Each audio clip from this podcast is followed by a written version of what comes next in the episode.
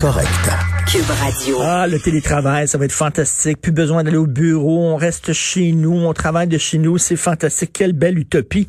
Mais il y a des gens qui disent, attention, il y a un côté sombre au télétravail. C'est le cas de Louis-Philippe Messier, excellent chroniqueur au journal vingt-quatre heures, qui euh, signe un texte de l'avenir sinistre du télétravail est hautement surveillé. Salut Louis-Philippe.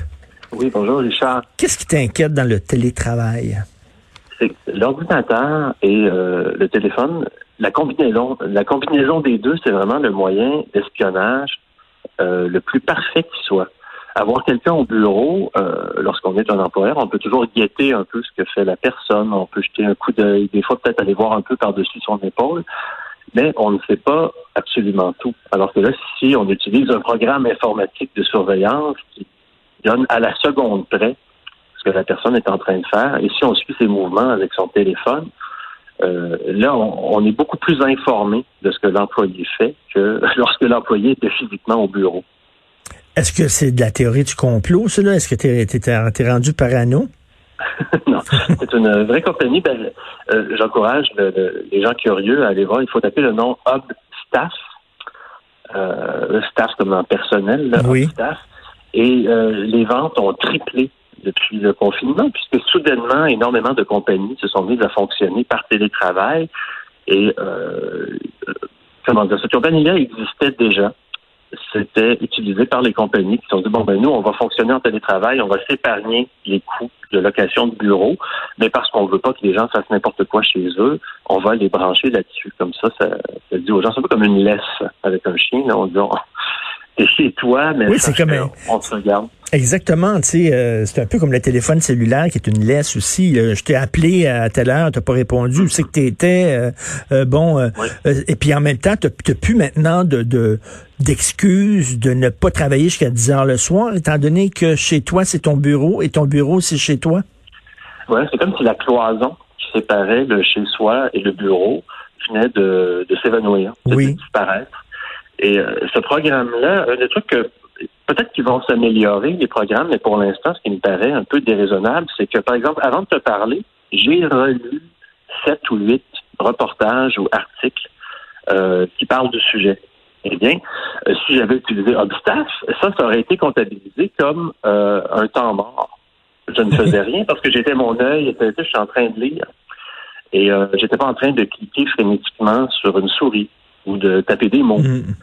Alors ça, c'est le, sans doute que le programme m'aurait jugé passif, inutile. Et là, dans mon rapport de fin de journée, ça dirait, bon, Philippe n'a, n'a rien foutu soixante-quinze pour cent du temps parce que je passe probablement soixante-quinze pour cent de mon temps à lire. Donc, à la fin, à la fin de la journée, à, à, grâce à ces logiciels-là, le patron mmh. peut dire, ben, combien de temps, euh, combien de son temps il a passé à travailler activement. Il y a, il y a tout un rapport qui arrive sur son, oui. son écran d'ordinateur en disant, il a passé quinze pour cent du temps à, à surfer voilà. sur de la porn, il a passé vingt pour cent, et puis il va tout avoir, là.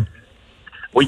Et euh, ben, je, je, je doute que les gens fréquentent des sites porno pendant que le programme en question est installé. Je pense que c'est un bon moyen de, de dissuader les gens de faire ça. Mais est-ce que, attends une minute, mais est-ce que tu es obligé de, de, de divulguer à tes employés que, et, oui. que tu utilises oui, ce genre de logiciel-là qui va les... Absolument, qui va... puisque c'est à l'employé de l'installer lui-même. Okay. Et l'employé peut en tout temps euh, le désactiver. Cependant, l'employeur est averti.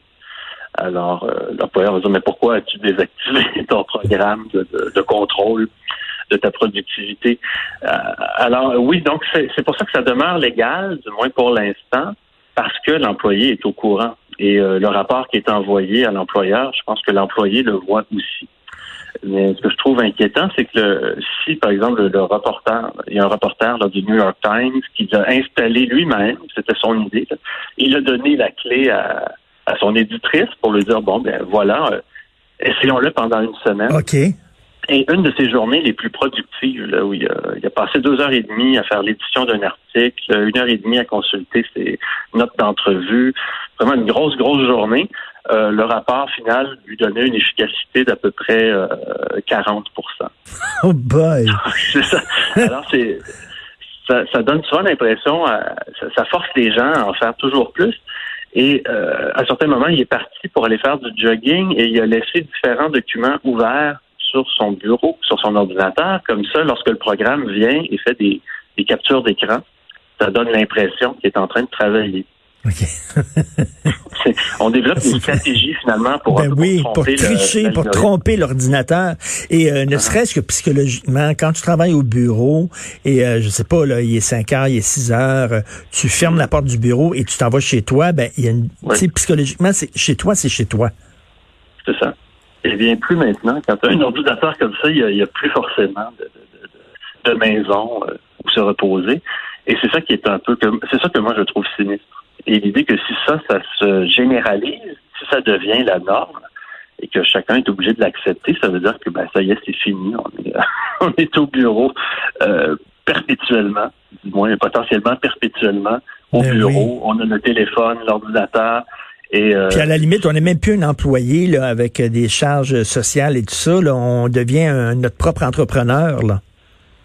Oui, et c'est souvent des, des pigistes. Par exemple, un comptable pigiste ou euh, un analyste qui offre ça à leurs euh, leur clients.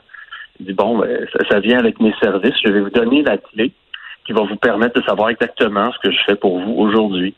Donc, euh, ça se fait aussi sur une base volontaire. Eh bien, boy, Big Brother est parmi nous. Merci beaucoup, Louis-Philippe Messier. Donc, ton, t- ton texte s'intitule « L'avenir sinistre du télétravail étroitement surveillé ». Merci. Salut, bonne journée. Au revoir.